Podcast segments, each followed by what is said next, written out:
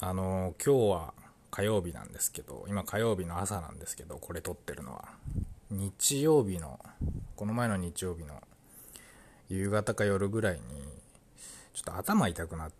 た時があってで頭痛くなったんでこう脳神っていうね頭痛薬風邪薬で割と頭痛とかに効く感じのやつ。まあ痛み止めっぽいやつみたいなあるじゃないですか市販薬の。であれを飲んでゆっくりしてたんですけどなんか寒気もするなみたいないう感じがあってこう頭痛とか寒気みたいなことで調べるとまあ Google とか調べてみるとなんか冷房病っていうねそういうやつなんじゃないかっていうのが出てきたんですよ。で確かに自分もよく考えてみたら、うん、普段からまあ外に行くことも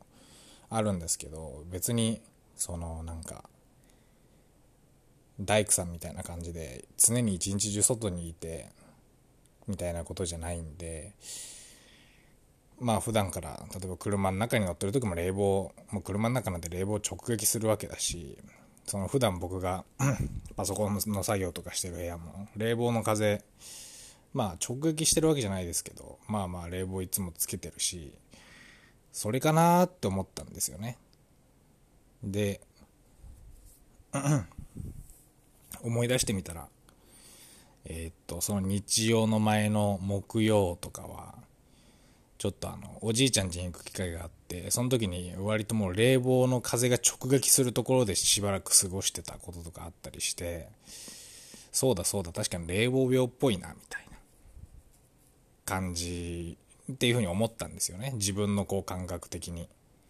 自己診断ですよ言ったら。でなるほどと。で対策とか見てみるとまあ暑いお風呂にちょっと入ったりとかあとまあうん、散歩してちょっとこう外の温度に慣れたりとかね。夏暑いんで。あと何ていうかウォーキングっぽいことをしたりとまあ血流を良くしましょうっていうことですよね。でそうかそうかと思って例えばでえ？そうかそうかと思って散歩とかしたんですよ。外夜。夜10時ぐらいかな。わかんないけど。夜にこう散歩しようと思ってえー、っと近所15分か20分ぐらい散歩したんですよ。で散歩してもやっぱ汗が出ないんですよね。でそれも冷房病のやつに書いてあってまあその冷房エアコンの効いた、うん、あの部屋にずっといるからその汗腺が。汗を出す体の機能がまあちょっと弱くなってるみたいなことで汗が出にくくなったりもしますみたいなことあって。ああこれは冷房病だと。なるほどと思ったんでその、まあ、散歩終わった後にシャワーをね浴びたんですよ。で普段いつももう夏の暑い時期なんてもうほんとまあ水とは言わないですけど、ほんとね、温度で言うと多分30度ちょっとぐらいというか、もうぬるいやつ。ぬるいシャワーをいつも浴びてるわけですけど、うん、もうちょっと冷房病だからってことで42、3度ぐらいかな。僕あんまり暑いの好きじゃないんですけど、まあまあしゃあないわと思って、こう、熱いシャワーを浴びて、うーん、で、まあ、ゴロゴロしてたんですけど、どんどん体がしんどくなってくるんですよ。ね。で、しまいにはちょっと、なんていうかこう、いわゆるこう、椅子あるじゃないですか。あの、ローテーブルって普通のテーブルに、あの、ある感じの椅子というか、あの、なんていうの、リビングにある感じの椅子あるじゃないですか。で、それにちょっと座ることすらしんどくなってきて、もうなんか床に突っ伏しちゃったんですよね。で、こうおかしいなと思って、熱測ったら熱だったんですよ。で、あれこれ違うなみたいな。これ冷房病じゃないぞと思って、で、こう、に調べると、やっぱこれコロナウイルスなんじゃないかっていうふうに思ったんですよ、その次。で、それなんでかっていうと、Google で、まあこういう時期だし、まあ最初冷房病だと思ってたけど、よく考えたらこれコロナなんじゃないかっていうふうになんとなく思って頭痛な頭痛とかねするし、まあ、コロナ症状とかで調べたら、まあ、主な症状として頭痛と発熱と倦怠感かな。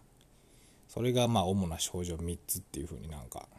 あれどこの WHO のやつかが和訳されたやつが出てきてるのかちょっと分かんないですけどまあ結構オフィシャル感のある感じの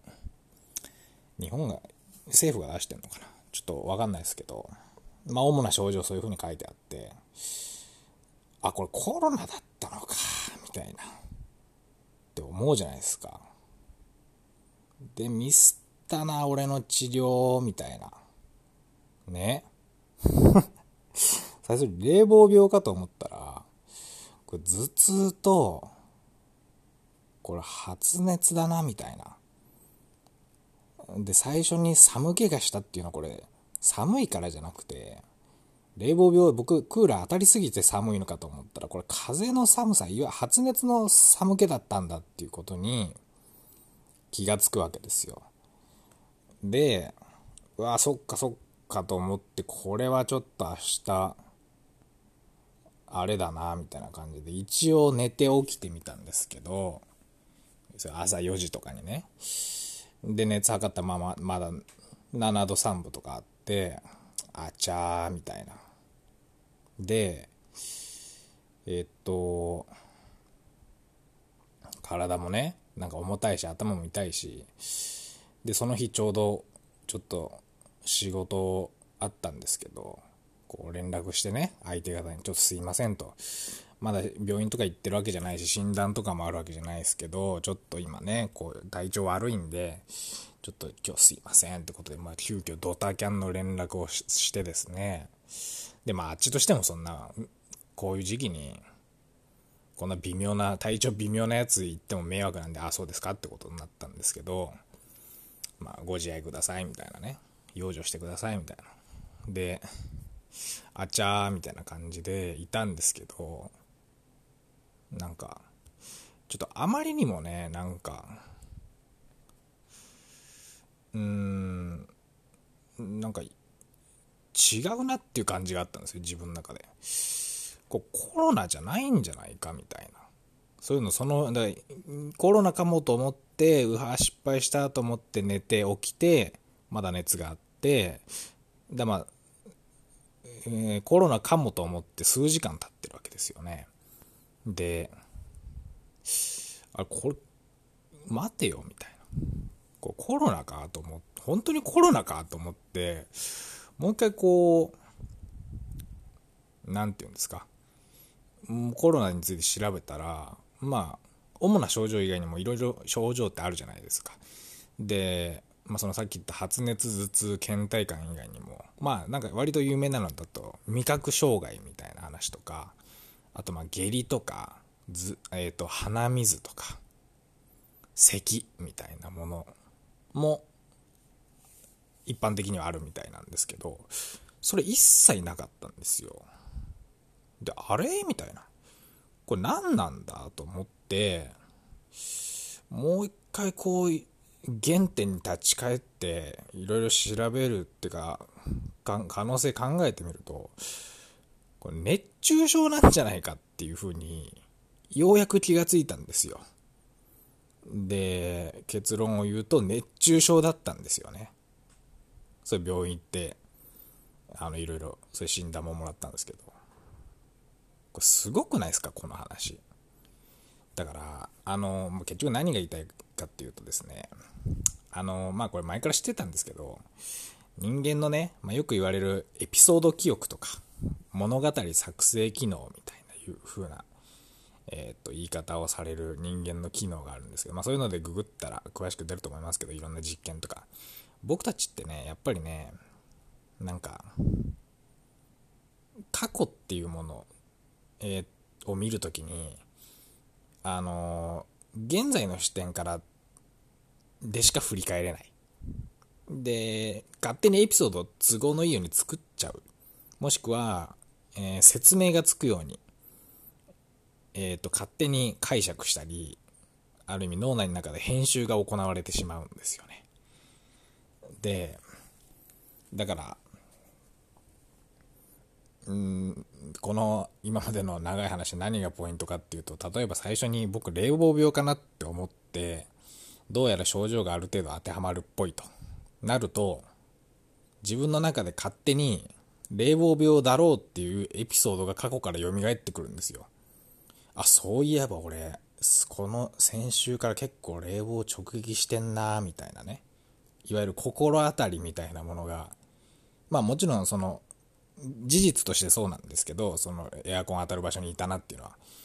そういうふうに冷房病だっていうふうな疑念みたいなものが湧き起こってくるとそういえばっていうふうにして掘り返されていくんですよ過去の記憶が。で勝手に納得しちゃうんですよね。で当たりえっ、ー、ともちろんあの大事なのはその時の最初の症状って頭痛と寒気だけなんですよ。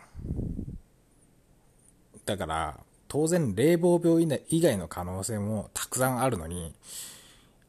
一瞬ちょっと、あれ冷房病かもっていう風に、ちょっとこう、前のめりになるっていうか、そっちに重心がうっとこう、いっちゃうと、すぐそれを保管するような記憶っていうのがパパパパパってこう、過去から呼び起こされて、ああ、そうだそうだ、冷房病だっていう風に、ある種納得することによって、僕のある種心のね、安定をこれ保つ機能もあったりするんですけど、そういう風に納得感のあることにしちゃうわけですよ。辻褄が合う現象に僕たちっていうのは収めてしまう。だけど結論から言うと、さっきも言ったように僕は熱中症だったわけですよね。で、今振り返るとですね、バカでしょ。中症なのに僕夜20分ぐらい散歩してるんですよね。で、なおかつ、えー、熱いシャワーを浴びたりとかしてると。めちゃくちゃですよ、これはっきり言って。熱中症の患者がやるべきことじゃないですよね、絶対。絶対まず水分補給とか、えー、安静にしとくみたいなことが大事なのに、冷房病だと思っちゃって、そういう風にやる。で、で、その次、ねあれ違うかなと思って、コロナかなと思思うわけですよ。で、コロナかなって思うと、まあやっぱりこういうご時世だしなとか思ったりするわけね。で、結局仕事先にもそういう風に連絡してるし、ね。やっちゃってるわけ。で、コロナじゃないんですよ。熱中症なんですよ。で、まあ僕の好きな言葉で、好きな言葉っていうか好きな話があるんですけどまあその話っていうのは要は、えー、僕たちは原因を特定したりするっていうのがものすごく難しいっていう話なんですがまあだから例えばえっとまあ水たまりが あ水たまりじゃねえや氷がありますと。氷の彫刻みたいなね。まあフィギュアみたいな氷のこうなんかあるじゃないですか。札幌雪まつり的な氷のなんか例えば手のひらサイズのそういうのがあったとするじゃないですか。氷のなんか削ってある人形みたいなやつ。そういう彫刻みたいなね。そういうおしゃれな氷とかいろいろあるじゃないですか。ああいう手頃な大きさの氷がまあ氷っていうのは溶けるのでまあ、この氷が溶けたらどれくらいの大きさの水たまりができるのかなっていう予測するのってまあ割かし簡単じゃないですか。まあこんなもんだろうっていうのがある程度経験則で、まあ水たまりこれぐらいのが広がるよね、みたいなことっていうのは、まあ割と想像しやすいじゃないですか。ね。けど、水たまりを見たときに、それがどんな形の氷からできた水たまりかっていうのは、なかなか予測するの難しいですよね。つまり、やっぱり過去を振り返、過去をこう見ていくっていう時に僕たちっていうのはものすごくその作業苦手っていうかこれなんか世界の仕組み上できないんじゃないかなと思うんですけど、うん、原因を特定するっていうことはすごく難しいんですよね。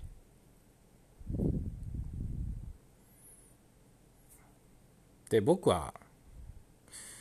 うん結構物語作成機能とかエピソード記憶のことも知ってたんで、あの、そう、こうやって今喋れるようにね。あの正直思ってましたよ。あの、冷房病だっていう風に思って、あの、いろいろな記憶が呼び出された時に、あ、これなんか物語作成機能働いてんなっていう風に思ってました。けど、その機能が働いてる時点で僕の中で冷房病だっていう可能性が一番に浮かんでるわけだから、まあまあ、なんかいろいろエピソード出てきたけど、まあとりあえず冷房病なんじゃないかっていう検討をつけることはいいだろうっていうことで、運動とかしちゃったわけですよね。で、僕は、まあ何の話、結局これ何の話かっていうと、物語作成機能とかエピソード記憶とかそういうふうに過去にある種原因を探すみたいなことって、まあなんか、だから仮初めのものはできるけど、結局本当のことはわかんないわけですよ。ね、いろいろだから想像はつく、水たまりを見て氷をの形を特定するっていうことは、ある意味無限にできるわけですよね。でも実際のとこはわかんない。で、わかんないし、わかんないんだけど、だからといって何の対策をしなくてもいいわけじゃないじゃないですか。現実問題として体の調子が悪いから。だから僕は、まあ結果として間違ってしまったけど、えっと、熱が出た時に、あ、熱が出た時じゃない、寒気がして頭が痛い時に、冷房病だろうっていう風に、見当をつけて、シャワーを浴びたり、えっと、こう、なんていうの？散歩してしまってったことは結果としては失敗してるけど、僕はあの時の自分を褒めたいと思うっていうことですね。褒めたいと思うというか、だから、うーん、なんか、だからエピソード記憶とか物語作成機能みたいなことをし、ちゃんと、あの、僕、なんか勉強したことあるから、よ、いいというか、だからなんていうかこう、見当をつけた時に、これは見当だぞっていうことをすごく思ってたんですよ、その時に。これ、間違ってる可能性もあるぞっていう。だからこそ途中であれコロナなんじゃないかっていうふうに、自分の中で、えっ、と、ある種、進、進路を変えていくっていうか、こっちじゃないかもなっていうふうに思ってハンドル切るってことをしたわけですよね。んで、なんか症状見るとコロナっぽい。うん。まあもしかしたらコロナかもなっていうふうに思ってるわけですよ。で、まあとりあえず、まあ、どっちにしろ今こういう時代だからね、あのまあ、仕事先にも連絡して、安静にしてたけど、そっからさらにまた自分の診断を変えて、あれこれ熱中症じゃねっていう風に至ったわけですよね。だから僕は、すごく良かったなと思う。で、最初こそ間違ったけど、結果として、で、僕結局どうなったかっていうと、だから日曜の夜に体調悪くなって、もう月曜の昼過ぎには体調戻ってましたね。えっ、と、あれこれ熱中症じゃねっていう風に思って、またもう一回ハンドコロナからハンドルを切って、えっ、と、アクエレス、あ、アクエレスじゃねえや、何飲んだっけ？ポカリだ。ポカリセットをめっちゃ飲んで、で、熱中症の方がなんなら症状当てはまるわけですよね。汗が出ないとかっていうのも熱中症の症状な、脱水症状起こってるわけですよ、要は。だから、あ、そうだそうだと思って、うん、ポカリをいっぱい飲んだりとかしたんですよね。だから、うーん、そういうふうに自分で、本当それ結局、時間で言うと多分12時間ぐらいの出来、12時間じゃないか、15時間ぐらいかな。ね、日曜の夜から月曜の朝にかけての体調の、月曜の、まあ午後になる、12時ぐらいに、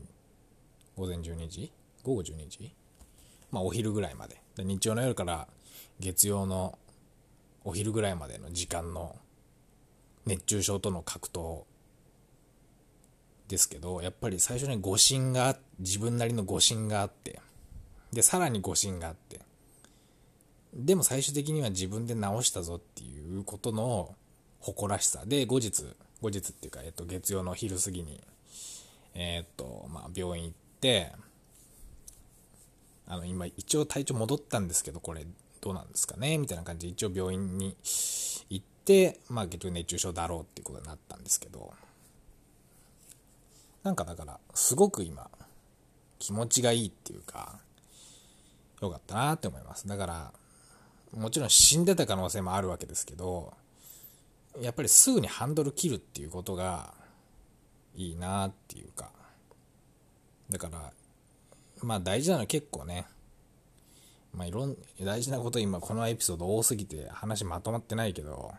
とにかくエピソード記憶とか物語作成機能っていうことはっていう人間の機能については僕たちは